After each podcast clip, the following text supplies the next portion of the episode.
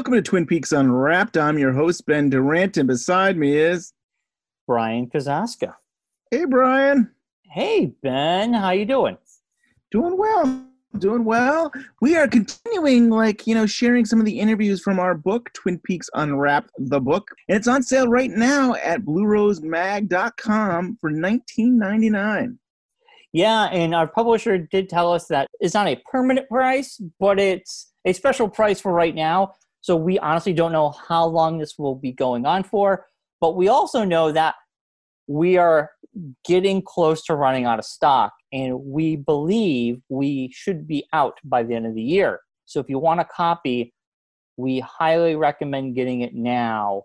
Or if you know someone who would, who would love it for a Christmas present or a holiday present, please uh, go to bluerosemag.com and get a copy now because once we're out, we're out and we're getting low. And so we thought we'd do another interview. We're not going to do every interview that we've done in the book, but I thought it would be fun to, to share another one. And you know, with the Mandalorian, Star Wars Mandalorian is coming out soon, it seems like a perfect time to have Duwayne Dunham interview. So he's editor for George Lucas for Star Wars. He did the first prototype of Boba Fett back for I think Empire Strikes Back. And Yeah. so I mean back then I mean if you've seen pictures he's like it's all white costume but it's the makeup of what Boba Fett looks like. So it's kind of cool. Ben, and I have to say, the audience listening today, um, there are there is some Star Wars talk, which obviously is not in the book, so you're going to get that in this interview. And I want to just say, it's very serendipitous what you will hear. And if you watch the first season, Mandalorian, we had interviewed him, and that first season had just hit. I put two and two together with something. I don't want to ruin it. But when you watch season one and you listen to the interview, it will click for you. And we'll talk about that after the interview when we come back. Hello. Hey Duwayne, it's Ben. Hey, Ben. How are you? I'm good and I've got a, a partner here, Brian. Hey, Duwayne, how are you? Uh, Hi, I'm Brian. I'm I'm doing well. How are you? Good, good. So we're ta- we're going to talk about Twin Peaks. I mean, I can't believe it's been uh, it's been 30 years for you since probably you first got involved with Twin Peaks. Yep, that's a frightening statistic. How did you get involved with uh, uh, editing Twin Peaks the pilot there? well, I first came in contact with David through Blue Velvet. I didn't know David. I knew of his work, and um, he just he. I was living up in the Bay Area. I just finished with Lucas, and David wanted to edit in Berkeley. And there's, you know, pretty small pool up there. So he called and said, I want you to cut Blue Velvet for me. And so we met and talked about it. We did Blue Velvet, had a really good time and got on pretty good. And then I did, um, seems to me, I did a couple of, I edited a couple of uh, commercials for him. And then he sent me the script uh, for Twin Peaks and he said, um, I'm sending you this script. Um, ABC will never air it, but they're going to give us, you know, four or five million dollars, and so let's just go have some fun and make the movie. Nice. And that's kind of what we did. Wow. One of the things I really think is interesting, you were there when David Lynch kind of came up with the Red Room idea. I mean, I don't know if you knew that, like, I, he mentions in Lynch on Lynch that he, you know, you you guys were in a lab and he got you guys came out and it was really hot and he put his hand on a car and I think that's where you got the idea. Do you remember that? Yes, um, but I didn't know. You know, he.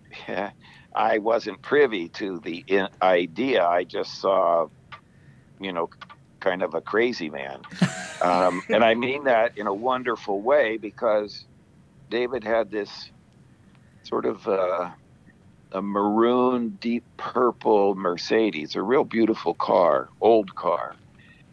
And we had been in the cutting room, and we walked out into the parking lot over at CFI, the, the film film uh, processing plant, and we were talking about something, and he just leaned onto the car, and all of a sudden, um, he just sprung back, and and uh, my recollection is he said, "I can't talk. I gotta go." Oh. and he jumped in his car and he sped away. And I just kind of stood there like, okay, that's David. uh, and then for you, I mean, so this is all part of the the the extended uh, part of the movie. So if you had to do it in other country, it'd be a, a one full movie. So you're in the ed- probably in the editing room, and all of a sudden you see this footage of the red room. What were you thinking? well, uh, the the red room wasn't really the the thing that that was surprising to me. What was surprising is that when we were up in Washington and shooting, and David was out in very adverse weather conditions, which which just you know made for a beautiful look because it was you know the deep blues and greens and blacks of the forest, and the actors were freezing, you know, so their cheeks are red and their Mhm. noses are running, and you know, but and then he was shooting with coral filters to warm it all up, and it was just a really great feel. Yeah. And anyway, one day he said something like uh, ABC had just informed him that they cannot and will not air uh, a pilot episode if, if they don't pick this up. They said we need a closed ending. Well, there was no closed ending. In other words, you have to answer the who done it. Hmm. Wow. How can you do Yeah. that? Yeah.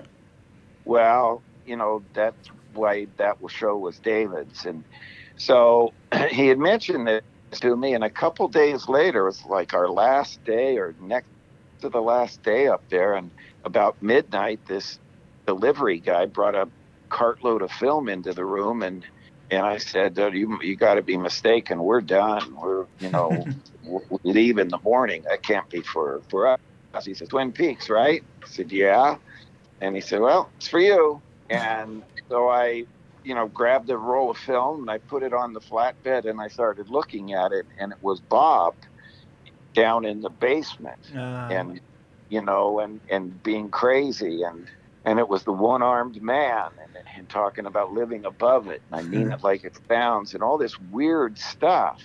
And I had, yeah, David hadn't mentioned a word of it. So that became the so-called closed ending. uh, Hmm. And, you know, in David's mind, that was closed enough.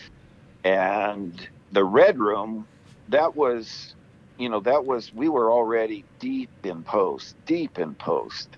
And so when David got that idea, then it was, you know, he set it up there at the, at the stage and, you know, we shot it there and, and it wasn't such a surprise because we recorded dialogue and um, re-recorded it played backwards uh, so that the actors could learn their lines backwards and they said it backwards. And then when we got it back in the cutting room we reversed it again. So now backwards was forward. Hmm.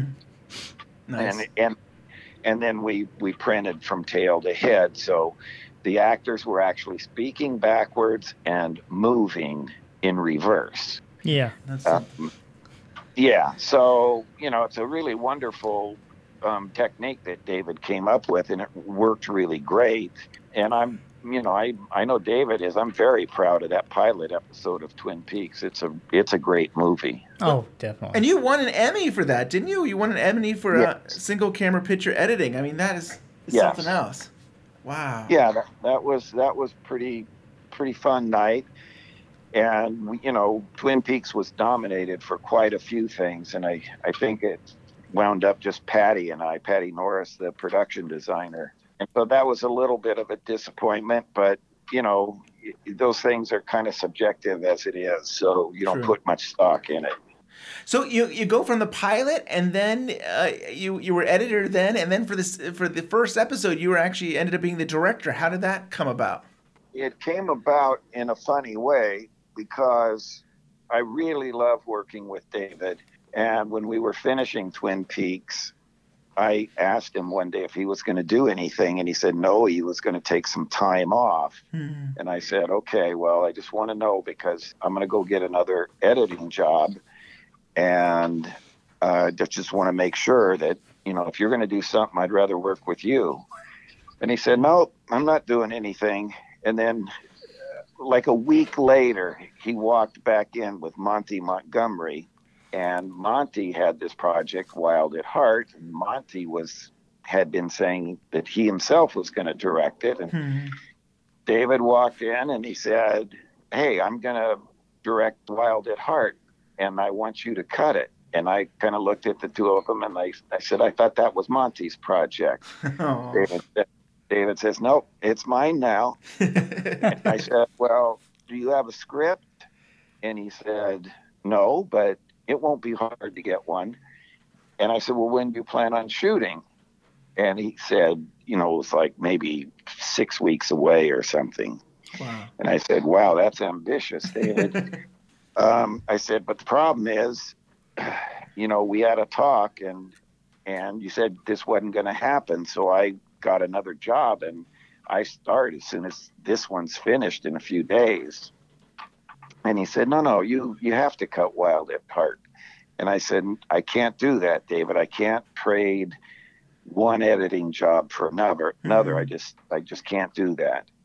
And he said, Well, okay, what would it take for you to cut Wild at Heart? Wow. And I said, I'm in this business for one reason. I want to direct and make my own movies. And, uh, you know, if, if that situation uh, came up- upon me, then everybody would understand that, that that's a, you know, it's an important move. And, and, you know, it's not trading, uh, you know, an apple for an apple. Hmm. And he thought for a moment and he said, okay, I'll tell you what. ABC just picked us up for seven episodes. You can cut, you can direct the first episode and a few others. Now, will you cut Wild at Heart for me? And that's how it happened. wow. Oh, nice. Isn't that something? And you had, so, Yeah. I mean, to be the first director, I mean, Pilot was on location, so they had to build new sets. I mean, it was all, it was a whole new thing. You got to probably witness the building of the sets and, and be involved with the whole thing. Yes, um, I did. You know, we had the film, so we were providing photo reference for the sets, and you know, when you look at it, it's it really made a certain amount of sense because yes, I didn't have directorial experience, but outside of David and probably even Mark, you know, I knew the movie as well as anybody. I knew the characters and I was still actively working on them. Hmm. So the one the one advantage was I was very comfortable in in being confident that I would be able to get the actors right where they were from the pilot. See, I didn't have to create that. David Hmm. did that. So it was just a matter of reminding them of who that character was because you know we had shot that over a year earlier. Yeah. Wow. And so, you know, that was part of it. And then it was a kind of a crazy time because I finished, excuse me, the pilot of Twin Peaks. And then David started shooting Wild at Heart and I started cutting Wild at Heart. And then I took a break to go direct the first episode of Twin Peaks. And I finished, we shot in seven days, and I finished the same day David finished shooting the feature Wild at Heart. wow. So we met back, back at the cutting room, and now we had the first episode of Wild of Twin Peaks, and we had the feature Wild at Heart, and then David started directing the second episode of Twin Peaks, and so we had the those seven episodes were going on at the same time the feature Wild at Heart was going on, and it was it's, it, it kind of sounds crazy, but It it, it sort of wasn't. It just was a lot of fun. Wow. Yeah. That's something. I loved your directing style in that, especially in that first episode. I mean, I love the opening with the pan to Cooper upside down, and your style. I- I almost feel it was like a play. Like you would do these shots where you'd have two people in the shot, and there wasn't a lot of, of cuts. They they were just playing in that in that one shot. It was beautifully done. I mean, how did you decide to do that style like that? Well, you know, da- David. David shoots a bit in that style. Yeah. You know, he he doesn't move the camera a lot. Lucas doesn't move the camera Hmm. a lot. And you know, I suppose that style probably came out of my having worked closely with material from both those guys. It's also knowing as an editor that, you know, my strength is in editing and so I would shoot so so to say around the movie. I just knew I need these pieces. Hmm. Somebody like Spielberg, he'll go and just shoot the movie. You know, he Hmm. knows exactly what he wants and how to get it and what it is. And I shoot around it. I go out, I just make sure I got all the pieces. So when I go back to the cutting room, I can empty that sack of pieces and somehow put it together. And David's a bit that way in the sense that he's always, in, a strange way, the characters are still developing and certain certain ways that the story is going together continues to evolve. And it and it comes out of yet another style editorial style.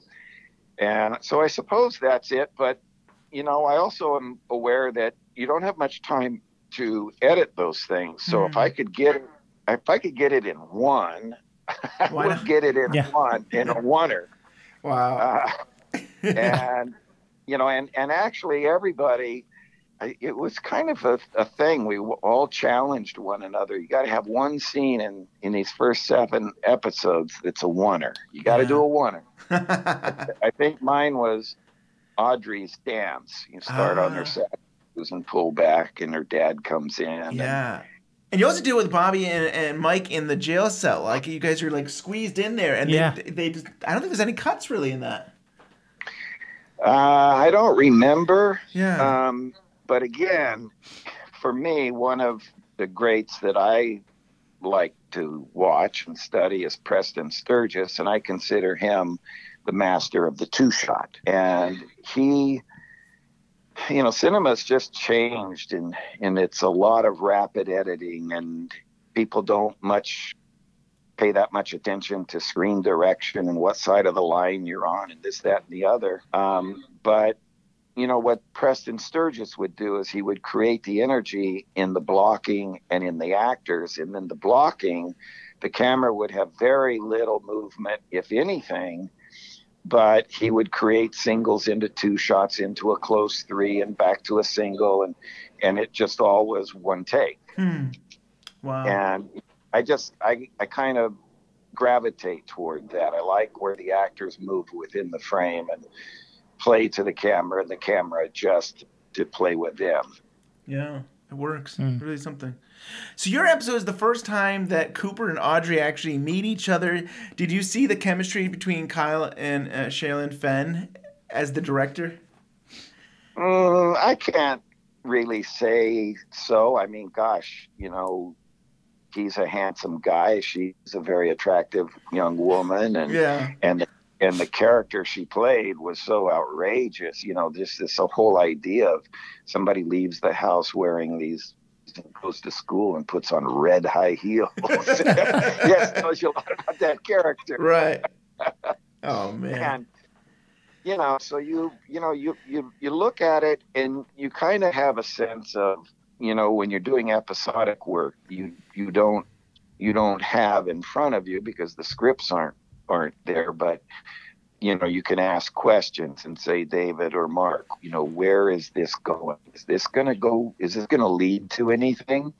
And you can ask questions like that, and sometimes um, certain things are revealed that that help you. But you know, it's just a, it, really, it was just a human attraction. It didn't have anything to do with the real people. It was just Mhm. those characters in that environment, in that situation, and you know, she came prancing into the room and caught his attention and kind of had him.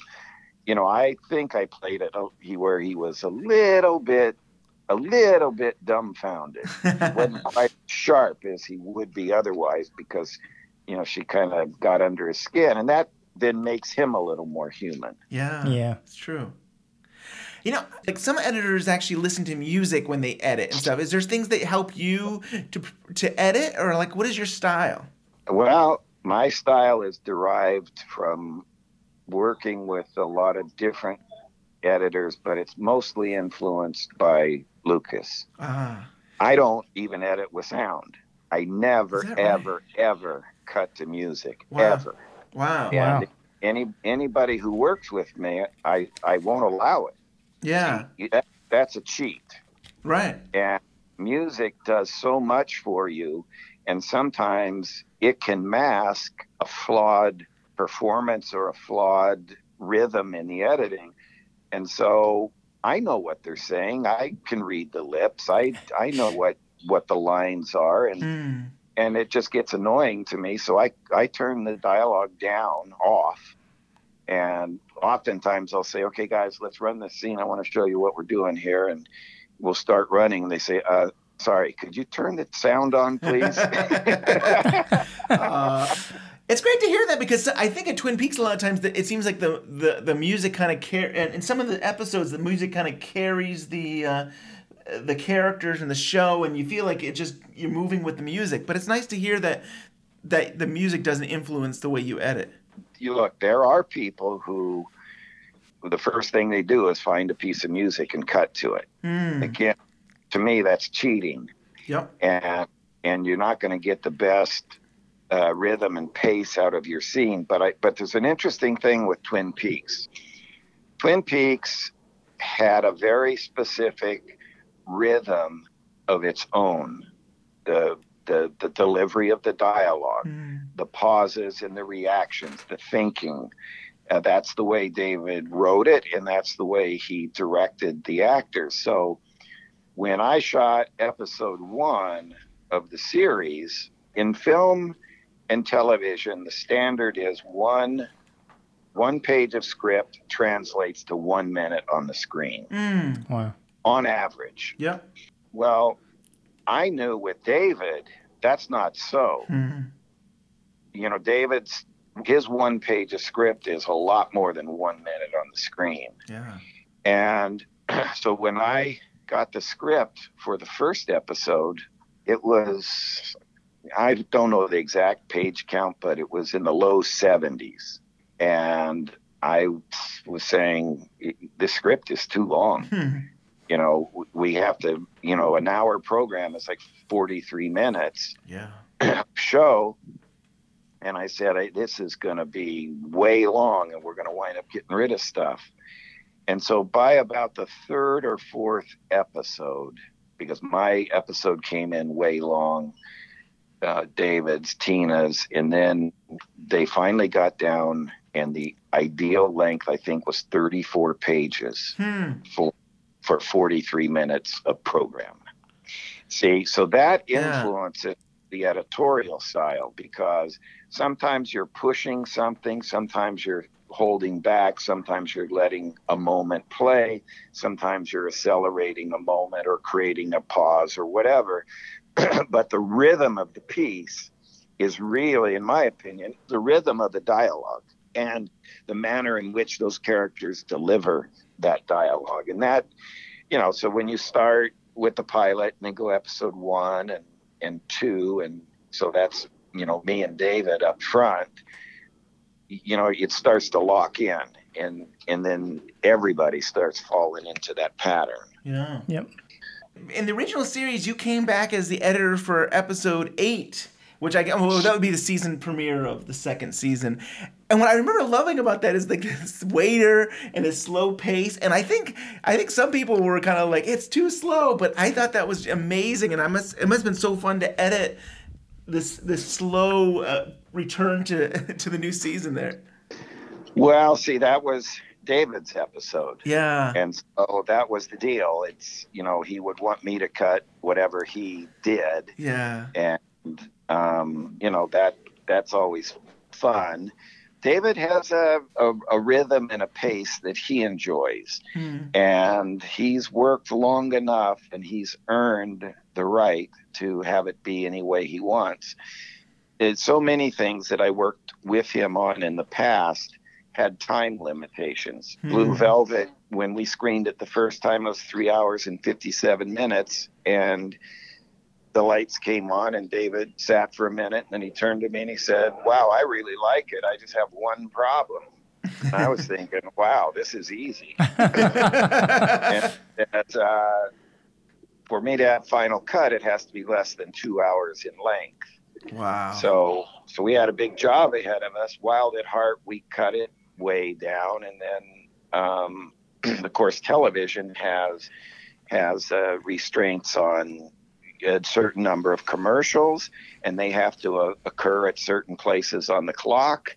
And the, the ultimate running time is like 43 minutes and some odd seconds. But so you're you gotta you gotta be within you know those those limitations or constraints.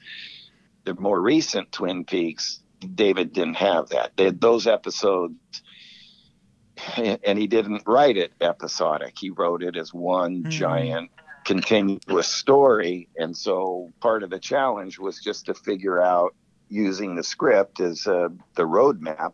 You know, where do these scenes fit? And the I think the time of each episode had to be between 52 and 60 minutes you know and it just was one of those things that kind of worked out that just about every episode ended at the roadhouse with a musical number Yeah, but how do you tackle something? I mean, that's. I mean, Hmm. it's almost like we're. It seems like you're making like nine movies if they're like two-hour move. I mean, it's huge. I mean, would you say this is one of the biggest projects you've ever done?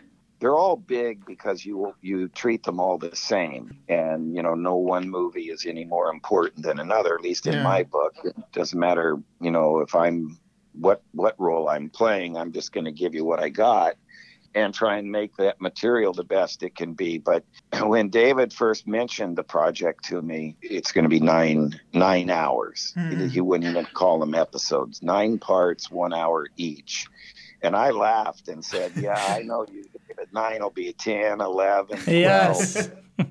and then he laughed and said, or 13 or 14. And, then we both laughed. And so, so as, as he was shooting, I'd say, you know, David, I already have six hours on the shelf and you're, you're nowhere near halfway through your schedule.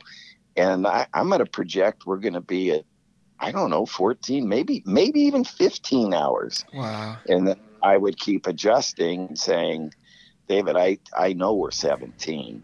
I I just don't know if we're 18. Yeah. And and what never changed was we had, which was a one year timeline from the day David started shooting to the day we had to turn over locked picture to Showtime.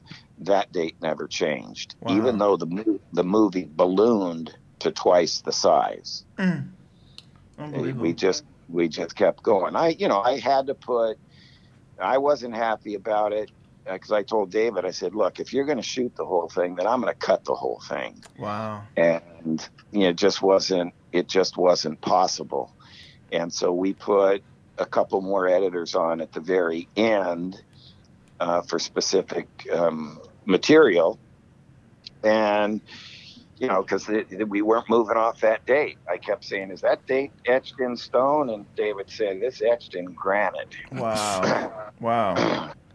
so you say okay well we'll, we'll do it but you know this is what it'll take And can you talk about you? So you use these index cards. Can you talk about how you use them in the for the show? Yes, uh, um, I use them. They serve a number of purposes.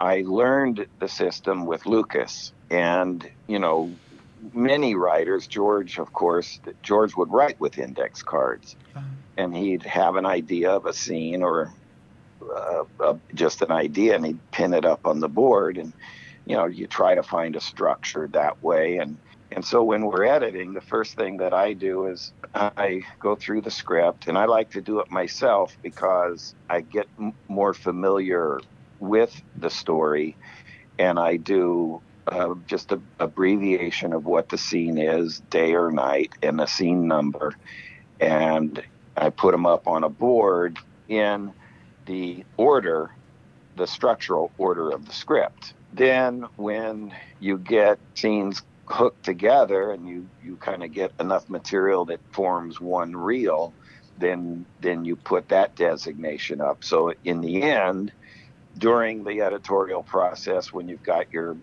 your cut together you can just stand back and look at the board and visually um, you can see where you are. And i use a color code system that tells me i haven't touched the dailies on this scene or i've done my first pass or uh, I've done the first pass. Another color is my first pass, and waiting. oh, And and David has notes on it, and then I have to do the notes. And then once it's all done, the pins go red. So I can look at the board and know our status very quickly. But the other thing, it's so much faster to stand in front of that board. It was hard with Twin Peaks because it wasn't a board; it was the entire cutting room up one wall, down the other, Wow. back down. Back, it completely 360 degrees. We had cards up, Oh and then I had a, a couple of moving platforms that had the last hour or two on it. So you could you could stand in the middle of the room, and then I color code even further, and I'd say, okay, this color is is Bad Cooper. This color is Audrey. This color is Laura's mom.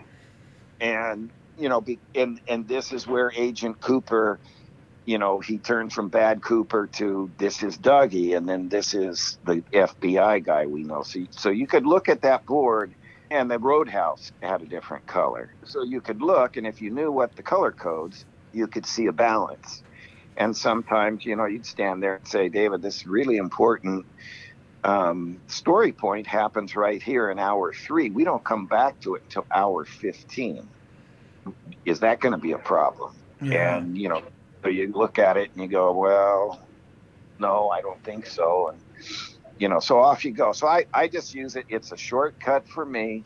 I can see the entire movie on the wall, and, and then all of my assistants know that system, and and they update the board, uh, you know, as we're cutting along, and we always know where we are. That's something. That's really something else. Wow, I love it. Well, editing is organization. Yes. Yes. A lot of the fans are always wondering, like, in the show, in the season three, it seems like there's almost like time jumps or going back and forth. There's one time where Bobby goes to the double R and he's talking about like I think it was like a day ago we we found some stuff out about my father, but in the episodes it would have been a few episodes difference. Is there ever a concern about chronological, or is everything done with a purpose, or David just doesn't care about the timeline? No, you know, to be fair, David cares about everything. Yeah, right. uh, to the nth degree. And, you know, it, I, I'm not quite sure. I, re, I know the scene you're talking about, but everything, you know, we always try to keep things in a proper timeline. So, you know, so that the, the audience isn't ahead of the characters. Mm. Yeah. And because that Twin Peaks was one hour each week, and well, it was two hours the first episode, but it was one hour each week Yeah. you know, think about that.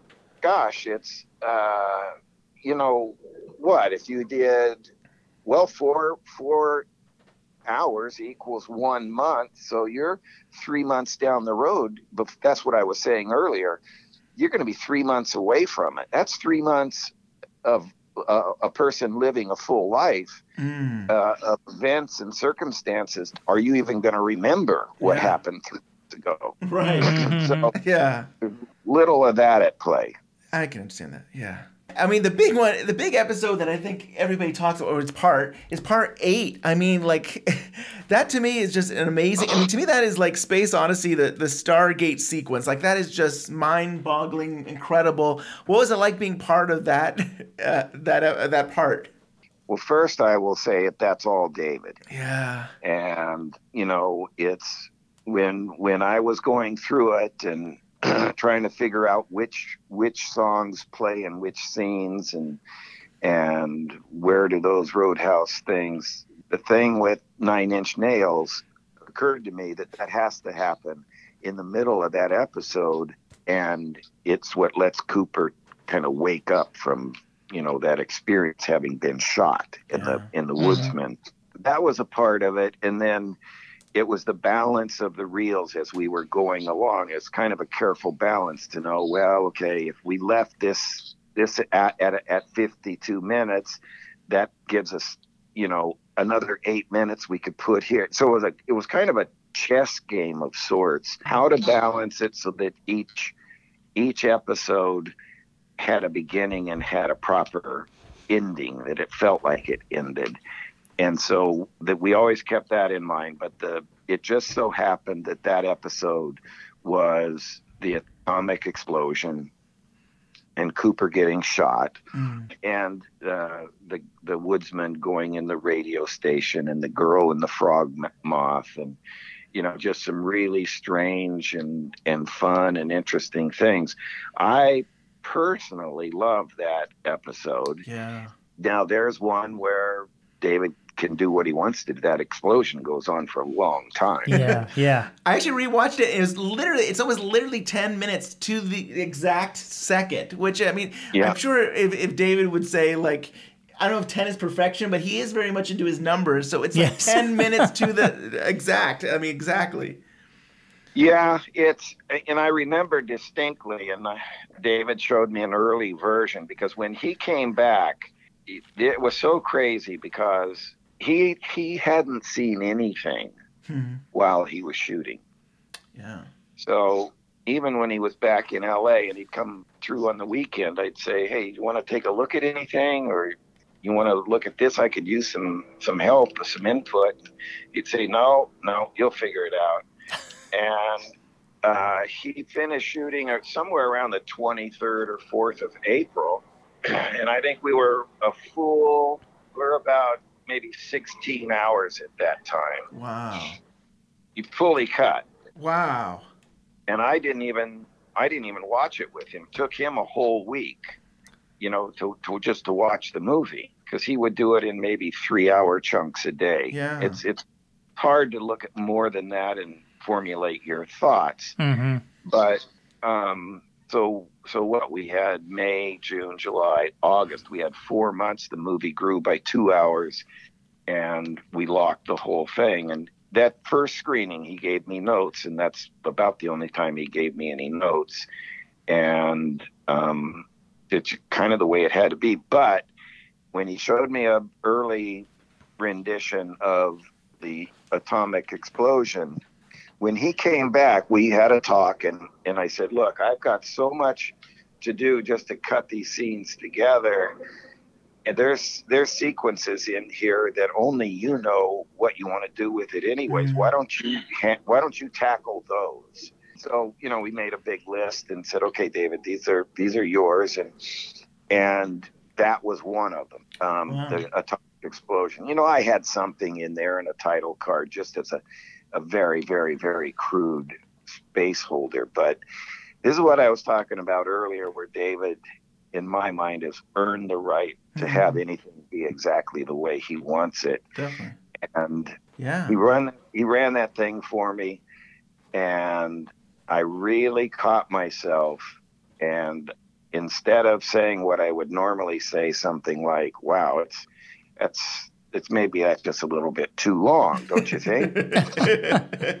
And I formulated the same idea in different words and said something like, "Wow, you know, uh, if that, uh, if those images hold a, an audience attention for that long, that's that's really going to be something." I love it. Nice. And I wasn't, I wasn't fooling him. He knew exactly what I was saying. That's great. Wow. Well, you cleared up some things. I was wondering how he. I mean, Sabrina had said to us that he was editing, and I was like, how is he editing? Like, you know, like, eh, you know, Duwayne is doing the editing, but I, I see now that you know he was directing, and then he comes back, and that's when he can have his, you know, do certain parts that only he knows. That's right. Y- right. It just under normal circumstances, you know, I would, you know, rough things out, um, or even just, you know, it'd be fine cut. It's like one of the scenes I'm most proud of is the one with uh, Red and and um Richard Horne. Yeah. Oh yeah. yeah. Balthazar Getty and uh, Eamon, and c- because it was just a crazy thing, and the way David shot it was crazy.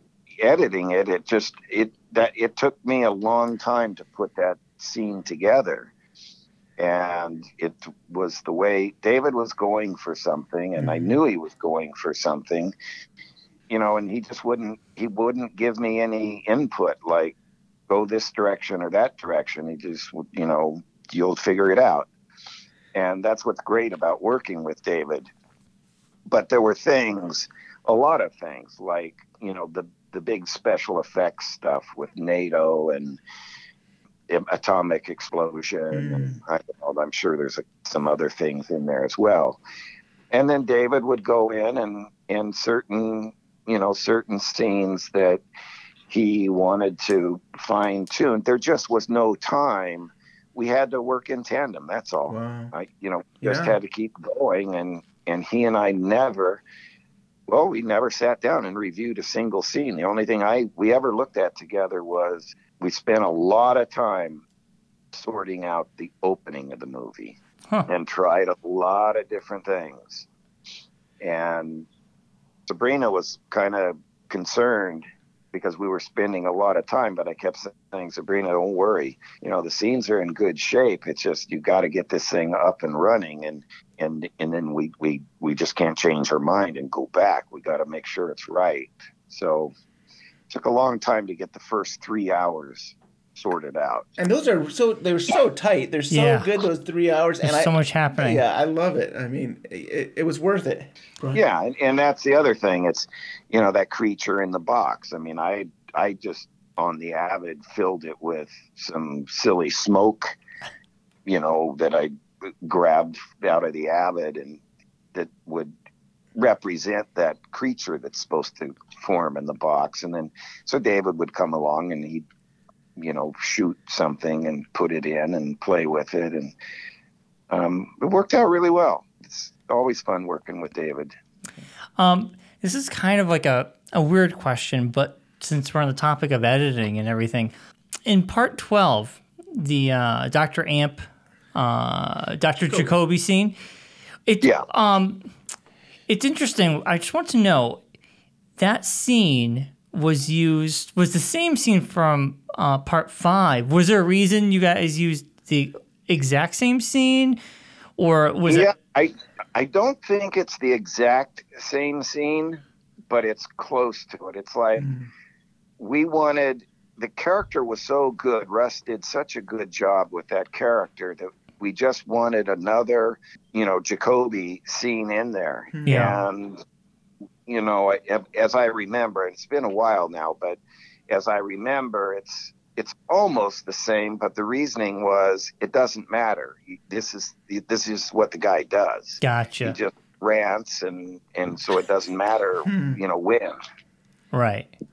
Okay. Yeah. That, that it's because I always felt like uh, part twelve was an extended version of what we saw in five. But that makes sense. Yeah. Like he does this all the time. But I like it because Yeah. it gets you back into his his, His program and stuff. Yeah, Yeah. it's cool. Right.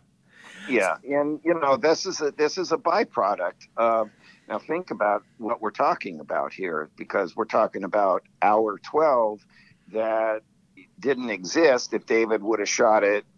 So there were only nine hours. The, all of that story probably would have been condensed down, and that in, you know imagine if you can what what that story looks like Yeah. in half the amount of time. Right. Wow.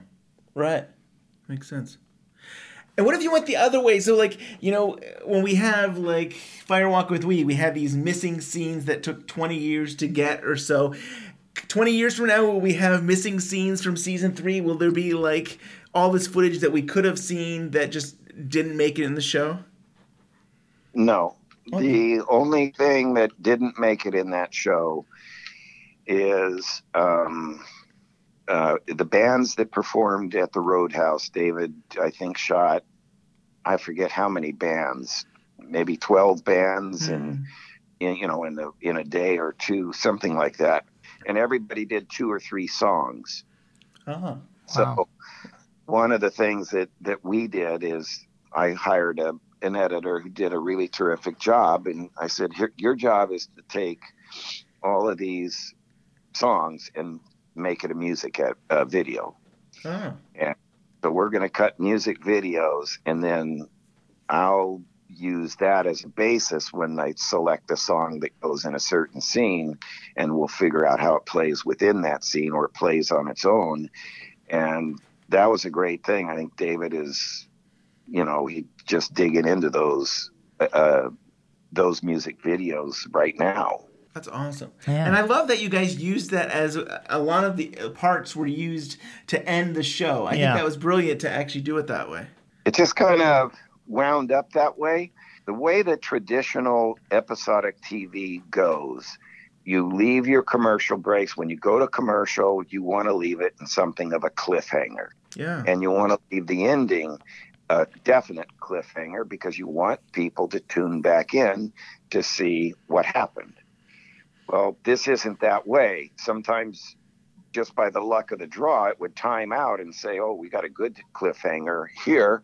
And sometimes it wouldn't. And then in the, the wild card, so to speak, were all the musical numbers from the Roadhouse that you could move those around and figure out the balance of your one hour episodes. Wow. Yeah, worked out well. Cool, yeah. I, you probably have some geeky questions. I mean, I guess I mean that's most of our, our Twin Peaks questions. I mean, do you have anything else to share with us about working on on Twin Peaks? Not not really, but um, I was thrilled when I saw Bad Cooper for the first time and that wonderful strange music and just just his demeanor and what he looked like and Yeah.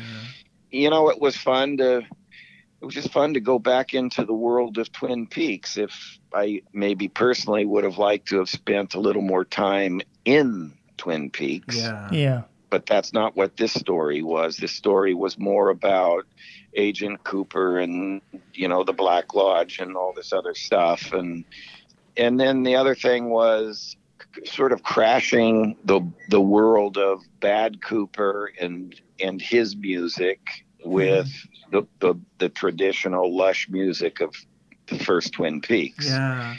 and you know it, it was kind of interesting but not not really i mean it's just it's great working with david and you know you couldn't help but be reminded at times that we all were much younger way back on the first one yeah. Uh, that's something.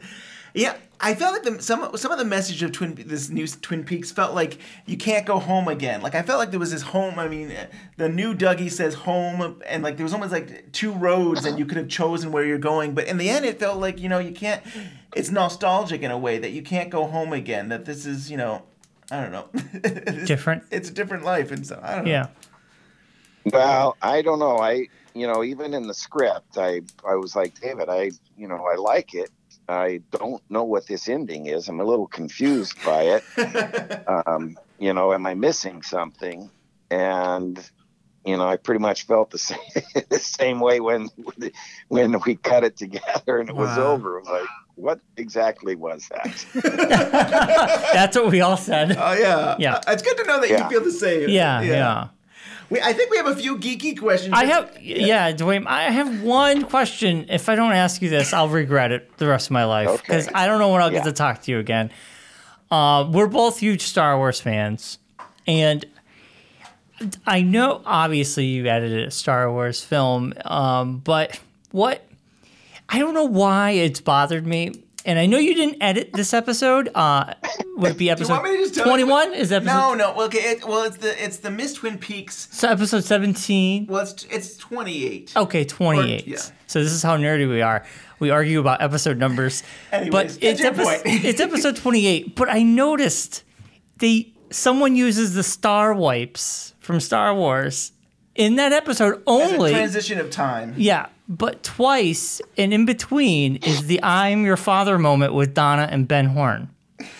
and it it it stands like a sore thumb because we all know the Star Wars wipes are generally Yeah. you only see them in Star Wars films. So your point is, you think that one of the editors is a Star Wars fan, and I I was just like going. That is so weird. We're during um the pageant. We have the Star Wars wipe left to right. We have the moment, not that like not that many minutes after that, with the basically Ben Horne's telling Donna, "I'm your father," and then we yet again we see the Star Wars wipe again, and then we never see it. The whole series, we never see those wipes, and I don't know. I just wanted to ask you if you happen, if you knew anything about that. If you, I don't know. I I don't I don't have a recollection of it, but I will tell you on my movie, The Happy Worker, I used nothing but the Star Wars wipe. Ah, love it. Love Yes. it. That is awesome. and and I hadn't used one since Return of the Jedi. Wow. wow. Uh, I, I- and, yeah, talking I don't. about, and talking about Return of the Jedi, you could you could have you could have actually worked on Return of the Jedi with David Lynch. David Lynch almost directed uh, Return of the Jedi. I mean, I think Lucas asked him to, to Yeah. direct it. Wouldn't that have been something if he actually directed it and you had edited it before Blue Velvet? Yes. Yeah. Wow. Well, it was. It, it's a longer story, but I will just say it's a favorite story of mine. That when we were in London at Elstree Studios shooting Empire Strikes Back, Stanley Kubrick was on the lot editing The Shining, Wow. And it was Stanley who introduced George and I to David's movie, The Eraserhead. Is that right? Wow. So George and I both watched Eraserhead for the first time with Stanley Kubrick. That is And unbelievable. That is Definitely something left, left an impression. Yes, it does. That movie does leave an impression.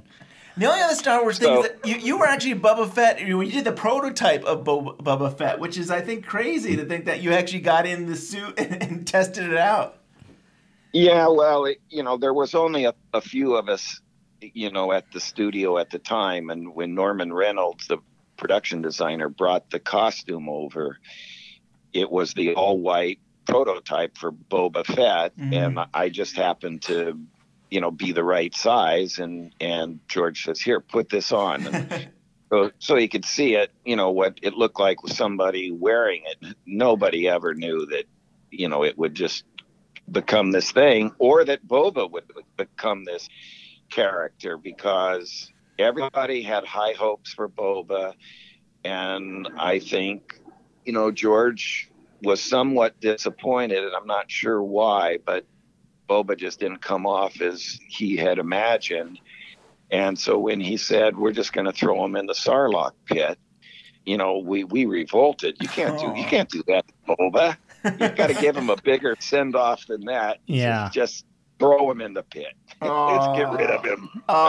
Wow. And then we got Jango Fett years later. And we got Disney Plus doing Yes. their, they're doing their The own, uh, Mandalorian. Yeah, so I Yeah. mean, it's huge. Wow. Yeah. So if you listen very carefully in Empire Strikes Back, when when Boba Fett is introduced and you see him in this wide shot walking down this hallway left to right, you'll hear the ching, ching, ching. We would be honored if you would join us.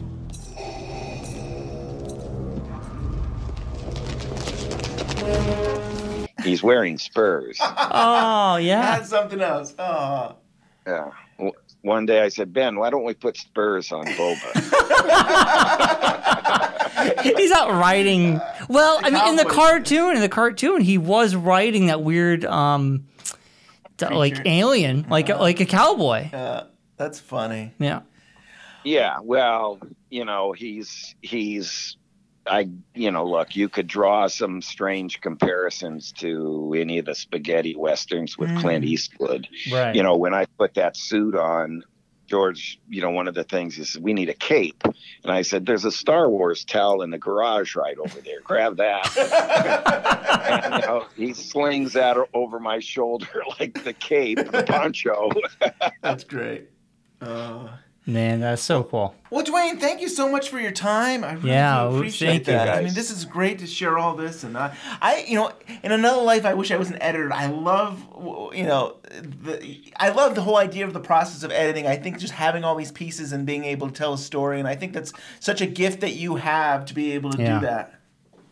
Well, thank you, but I will tell you, it doesn't have to be in another life. This is the best, absolute best time, without question, for anybody to start in this business and work in this business, especially in editorial. There's so much work going on right now. It's hard to find an assistant, a hmm. good assistant. It's really, this town is busy. I've never seen that ever Wow. my whole career. Yeah. Well, thank. So- wow, it's good to know that. I mean, I've done Yeah. a little bit of Avid and Premiere and Final Cut, and I've played around a little bit, but it's nice to know that there's, you know, still opportunities. Look, it's all about storytelling, and and as I said, editing is organization. It's what you Mhm. use as much as what you don't use, and you know you do those skills and what you're doing. We just spent Yeah. you know the last probably you know half hour or an hour um now you're going to go off and edit it same same principle Yeah. same principle and Wow. i always when when i have a choice in the matter and i'm hiring an assistant editor i like uh, people that come from an english literature background Hmm. because they have two reasons they um, have a strong story sense Hmm.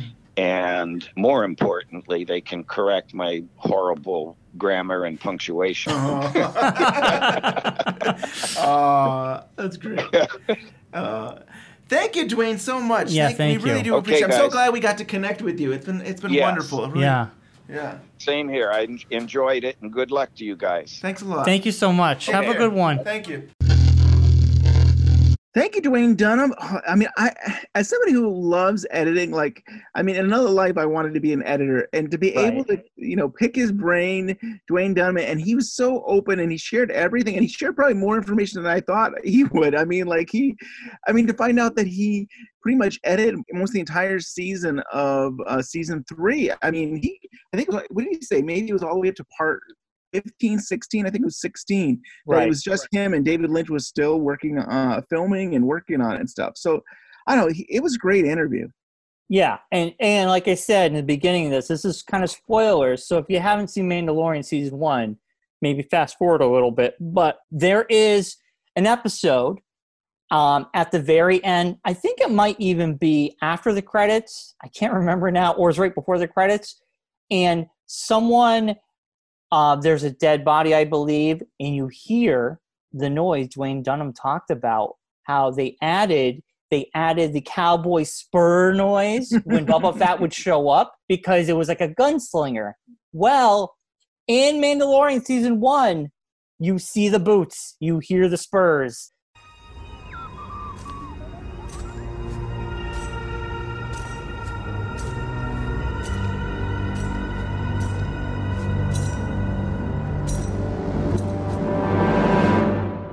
Yeah. And there was speculation of who that character is, and we still don't know.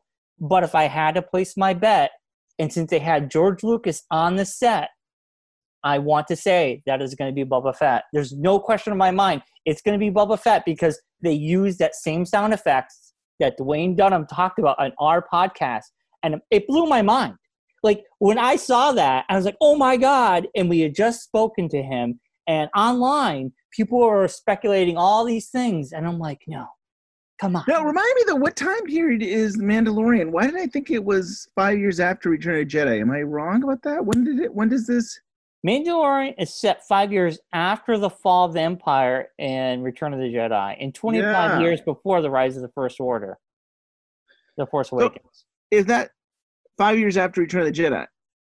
yeah. So, Right. But so I mean that means Boba Fett would be have been uh, eaten by the uh Sarlacc, pit- pit. yeah, but there he could have escaped. I mean, there it's it's been in other things that he lived. in the comic books in the Marvel comic books I think it spit it spit him out or something like that. Right. Like, listen, if it's not if it's not him, it could possibly be someone else that has that suit. But Boba Fett is not a true Mandalorian anyway. He- Ah, he, a stole. He's a clone. Well, he's a clone. We we found out from the prequels, but he's that that armor is stolen. He's not a true Hmm. Mandalorian. So I don't know. I mean, but my money is on it's uh, Boba Fett or his armor on someone else, possibly. That'd be cool. Well, we don't have too long to wait to start getting maybe getting some answers here. I know, so cool. But I hope everybody enjoyed this interview because it was one of my favorites.